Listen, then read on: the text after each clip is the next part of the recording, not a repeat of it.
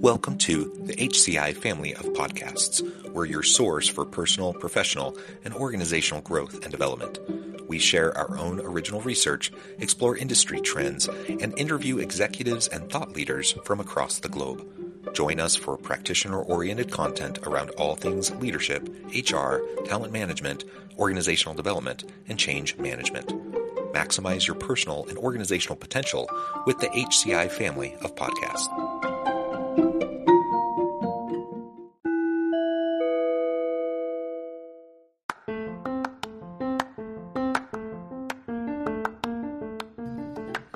Welcome to the podcast. In this podcast episode, I talk with Candice Elliott about the intersection of health and work.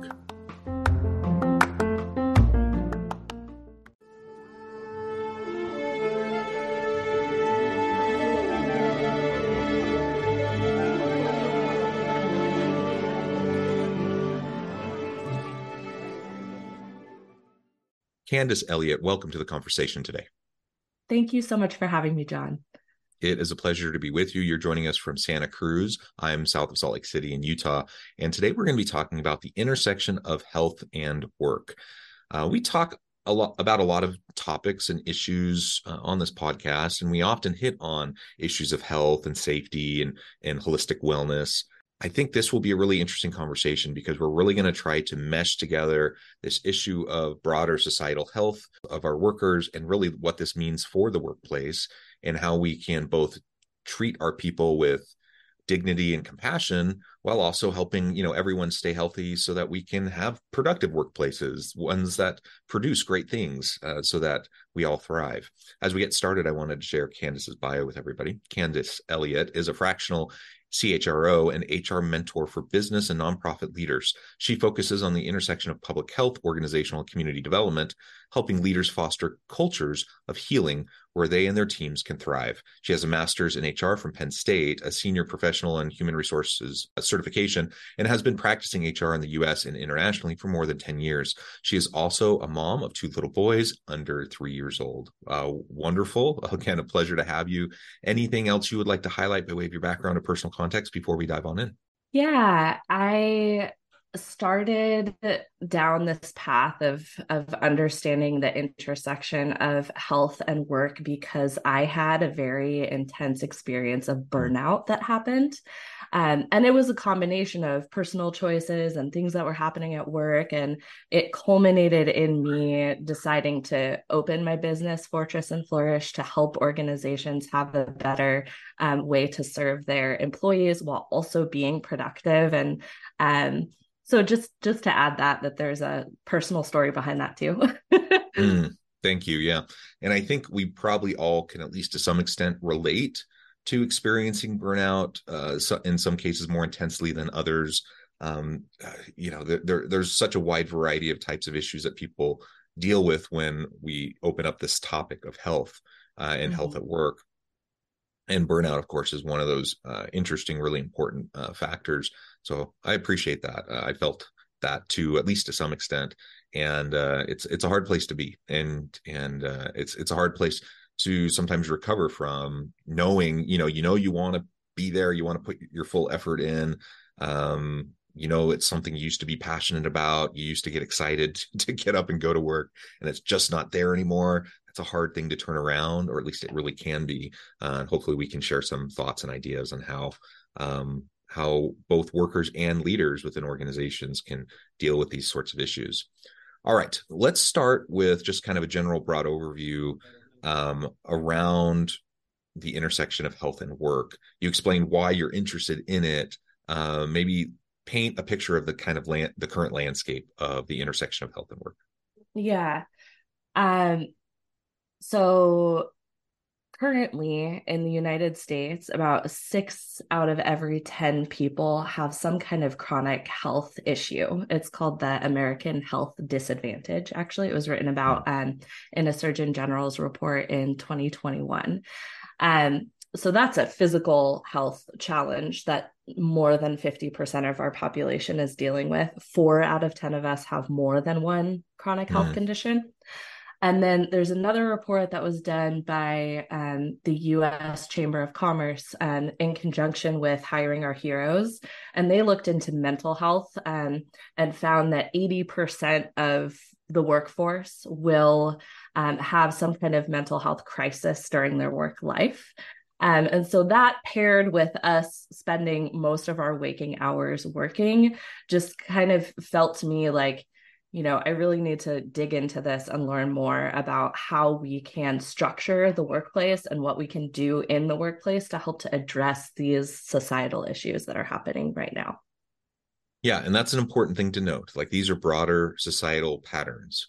Um, now, the workplace contributes to this, right? And like you said, we you know we spend most of our waking hours at work or at least you know the majority of us do and and so these are really important issues but let's also remember that there are broader societal macro levers kind of at play here that are contributing to this and uh, you, we talk about a lot of different types of disadvantages i like the the the healthcare the chronic um, condition disadvantage in the us uh, because that's an important factor to consider. We often think about ourselves, you know, in the U.S. We we tend to get a little bit haughty about like how aggressive and forward we are, and how we're the most productive and we're the most innovative, and you know, people like to talk about that in, in terms of U.S. U, the U.S. economy and U.S. business. But we have other we we have lots of issues. Like let's let's not uh, sugarcoat it. Uh, and this health uh, issue and the health disadvantage is a, is a significant one. Uh, and if we want to to be able to move forward into a productive future, uh, we're going to have to figure out how to to deal with this. Again, understanding, recognizing that it's not all on business, it's not all on on organizational leaders. There are much broader factors contributing to this, but there is a lot we can do to design good work and healthy work, um, and to to help our people to feel needed, wanted, valued, and supported in the work that they do. One of the issues I know it's especially got a lot of attention during the pandemic was really, you know, mental health generally, stress, anxiety, um, but also loneliness. Uh, so many people were socially isolated and didn't have a chance to interact with people were working remotely um, you know I, I felt it i felt a lot of stress and anxiety in part because I had, you know, my wife and I both work and we had six children all homeschooling and trying to like navigate all that. That was really hard. But what we didn't feel to the extent that I think a lot of people felt was that loneliness because we had each other, we had our children, we were kind of our own little bubble, but we still had our people, right? But there were so many people that were kind of stuck in isolation. They didn't have that. Uh, they didn't have those typical outlets to, for human connection, and that causes all sorts of challenges and problems. And we see that that has continued even you know we're past the the pandemic and into the endemic stage. You know we're we're really still seeing the challenges of a lot of people who feel that intense loneliness. They don't feel the connection. Um, tell us a little bit more about that, uh, how that relates to the U.S. health disadvantage, and how employers could start to address that. Yeah. Um, well, I think there there was a very interesting study that happened um, years ago before the pandemic. It was called the Stable Scheduling Study um, by Joan Williams, um, who's a professor um, at the University of California. And she went to all these Gap stores in San Francisco, um, and they instituted just some stable scheduling. So this was for hourly workers, but I think mm-hmm, you can mm-hmm. extrapolate it out for um, people who are exempt employees. Um, and it is giving people control over their schedules and the ability to say when they are available to work and when they're not available to work. Um, it also ensured that people would be able to switch shifts if they needed to. Um, and so that had a lot of really important health, measurable health outcomes. So sleep um, Mm. becoming better by six to eight percent, an increase of sales by seven percent, and an increase of productivity of five percent. Um, and so this is in retail where the margin is very small. So those types of numbers are really, really significant.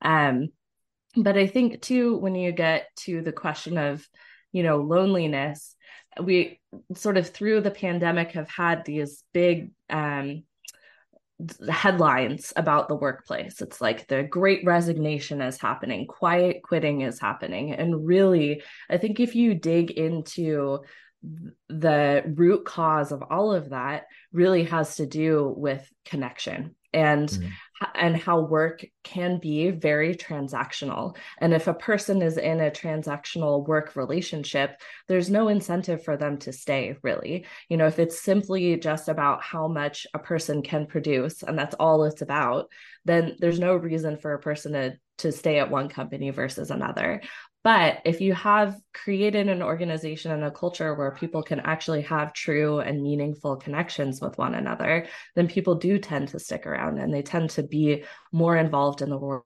and more interested in their work and have the ability to go further in their careers.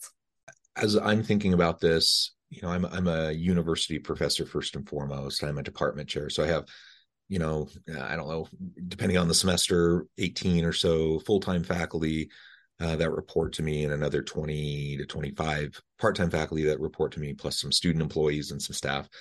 You know, we we we work at a place with a lot of purpose. I think most people um, who are in higher education, especially today, uh, given given the challenges and the the kind of the the tough terrain in the landscape, societal landscape, and and how you know higher ed is considered in a lot of um, parts of of our uh, society people are there because they want to be they want to make an impact on students they want to prepare the future workforce they you know there's a lot of really great meaning and purpose and intention behind it.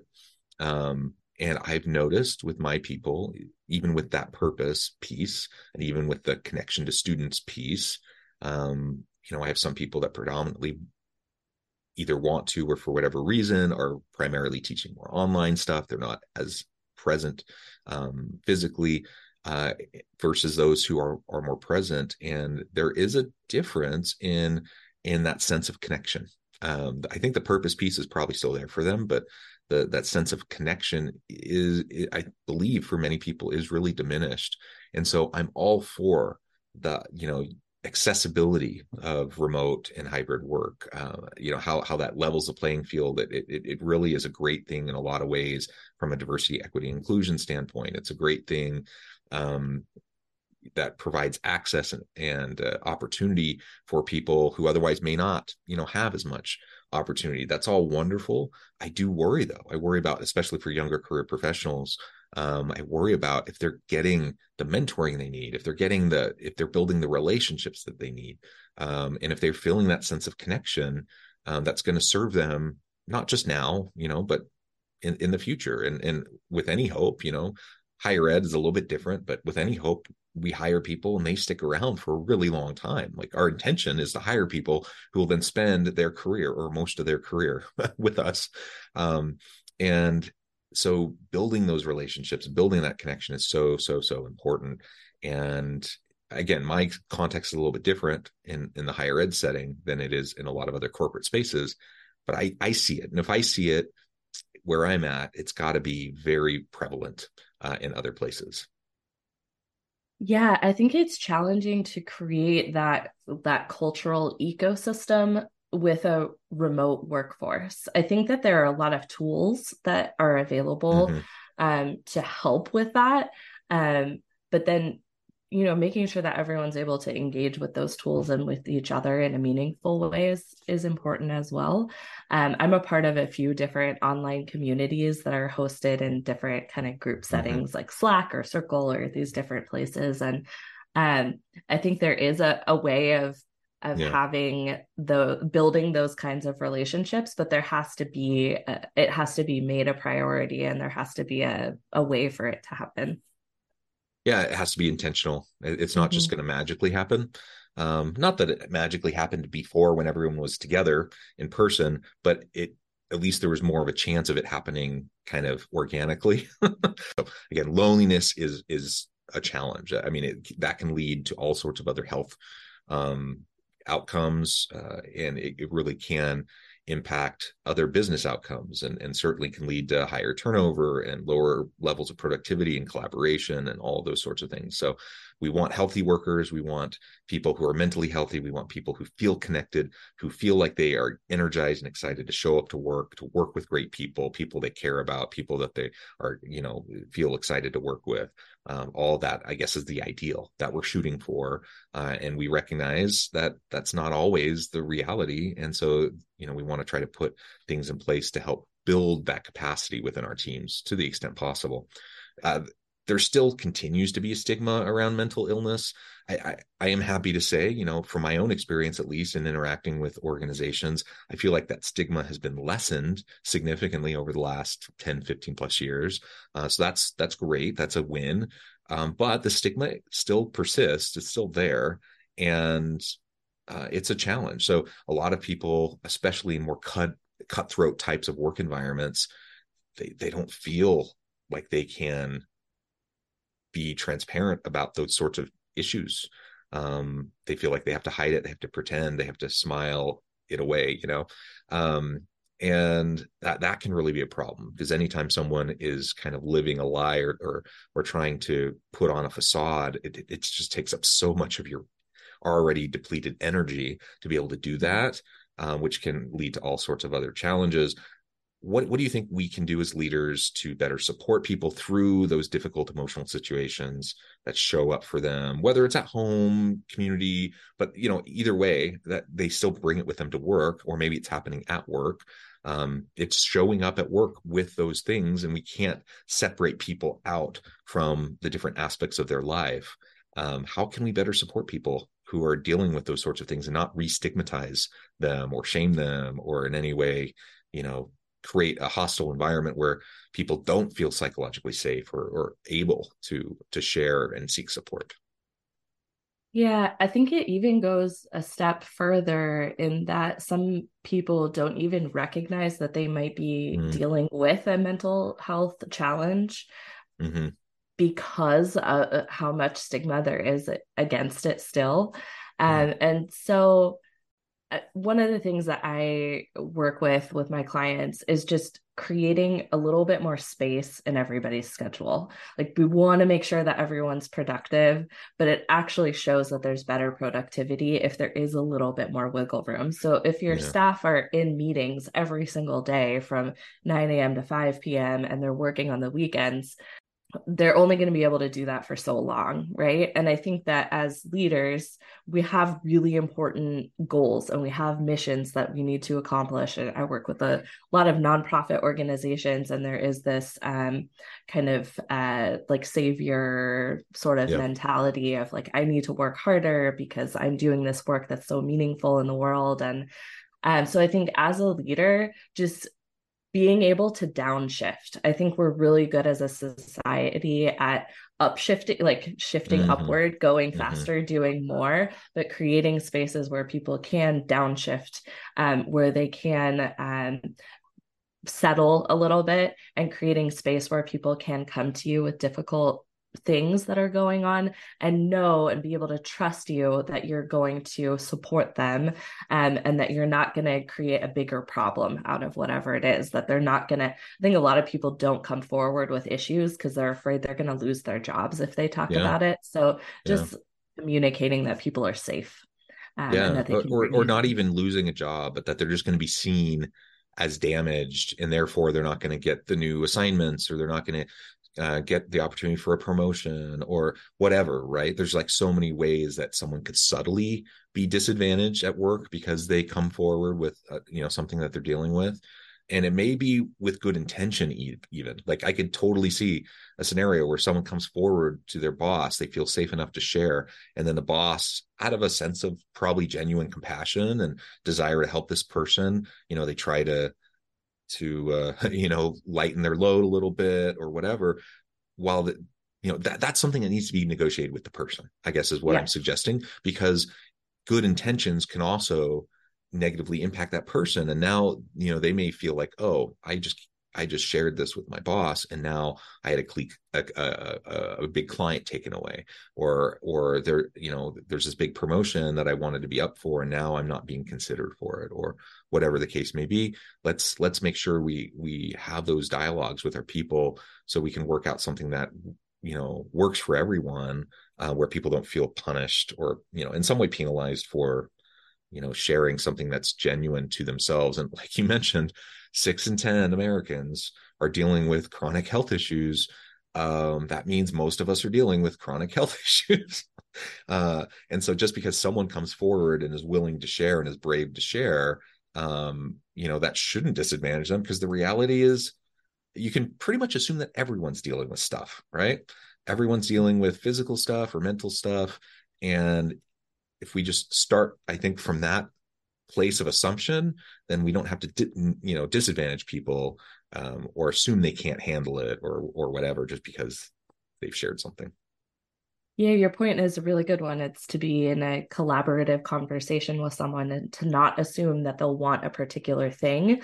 I think mm. it's good to just ask you know how can i help? What is it that i can do? Maybe one person will need to take a leave of absence whereas another person will want to just shift their um yeah. responsibility slightly and then another person may want to you know take on more um and so different people respond differently to stress and to mental health challenges and the solution isn't the same for everyone yeah for sure and also consider you know like when we have someone who goes on maternity or paternity leave um, that I think most people nowadays recognize that shouldn't negatively impact someone in their career. It, it, still can, unfortunately, but I think more and more people are recognizing that. Okay, so if we can accept that and we can say, yeah, someone may need to even be gone for three months, um, but we're going to welcome them back. Their job will be there for them. We're going to reintegrate them in um, in meaningful ways. If we're willing to do that work and able to do that work for someone who, say, takes maternity or paternity leave, why can't we do that for people who have other chronic health issues or they they have a mental health challenge uh, or you know, a substance abuse issue that they need to address or whatever right? Um, i think if we can just be a little bit more uh, thoughtful in how we approach uh, coverage of the, the roles and tasks that need to be performed within our organization, within our teams, then we can be more accommodating to people. Uh, we can provide the support necessary in a collaborative way, in a way that you know meets them where they're at, and, and with you know where uh, what they need, I guess, from us to be able to to move forward.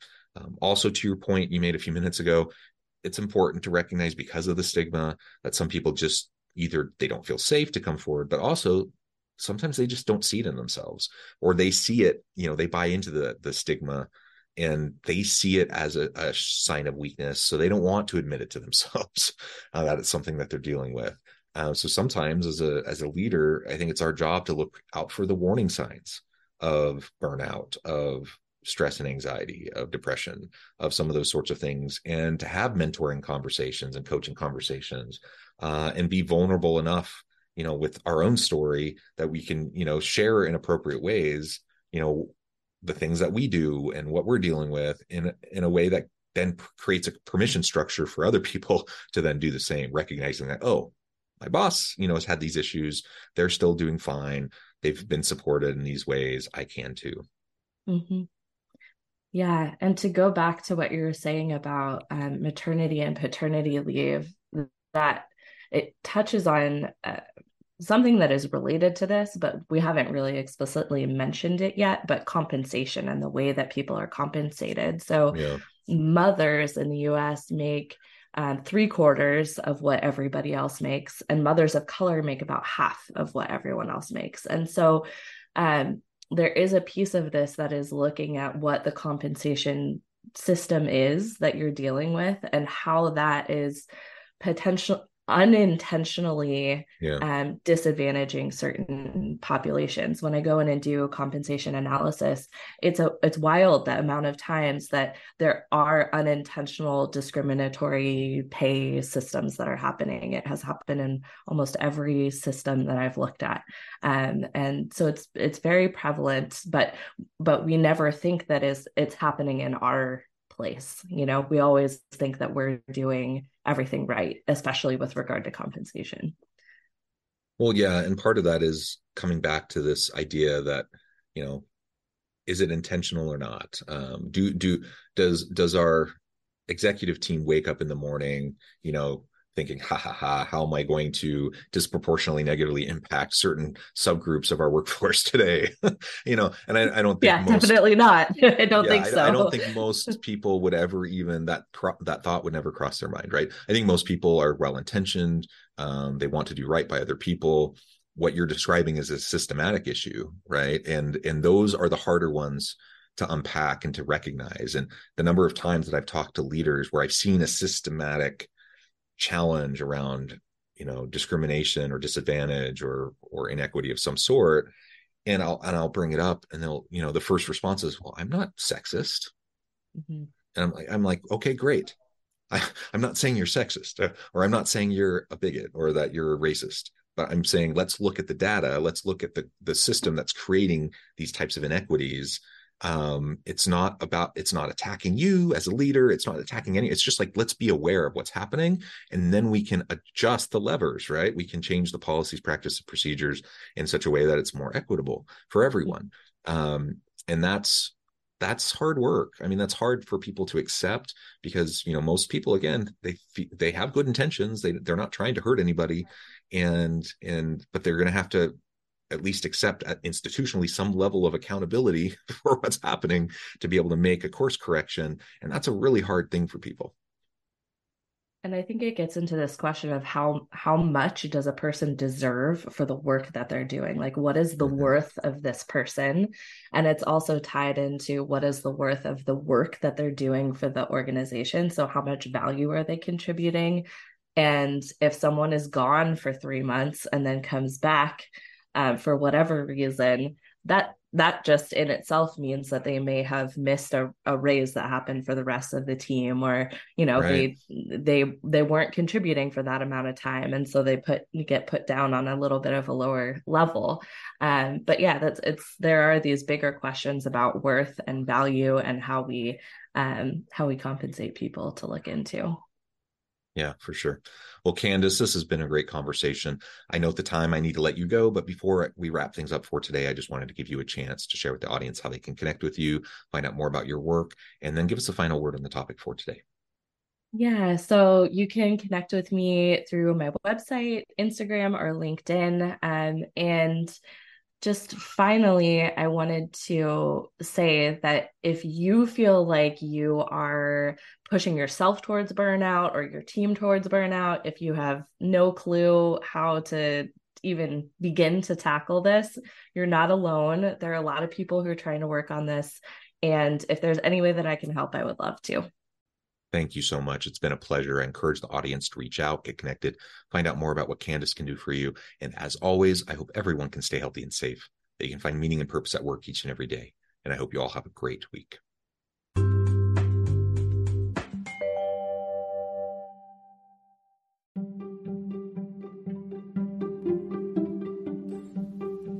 Thanks for joining us for this episode of the podcast. We hope you stay healthy and safe, and please join us again soon.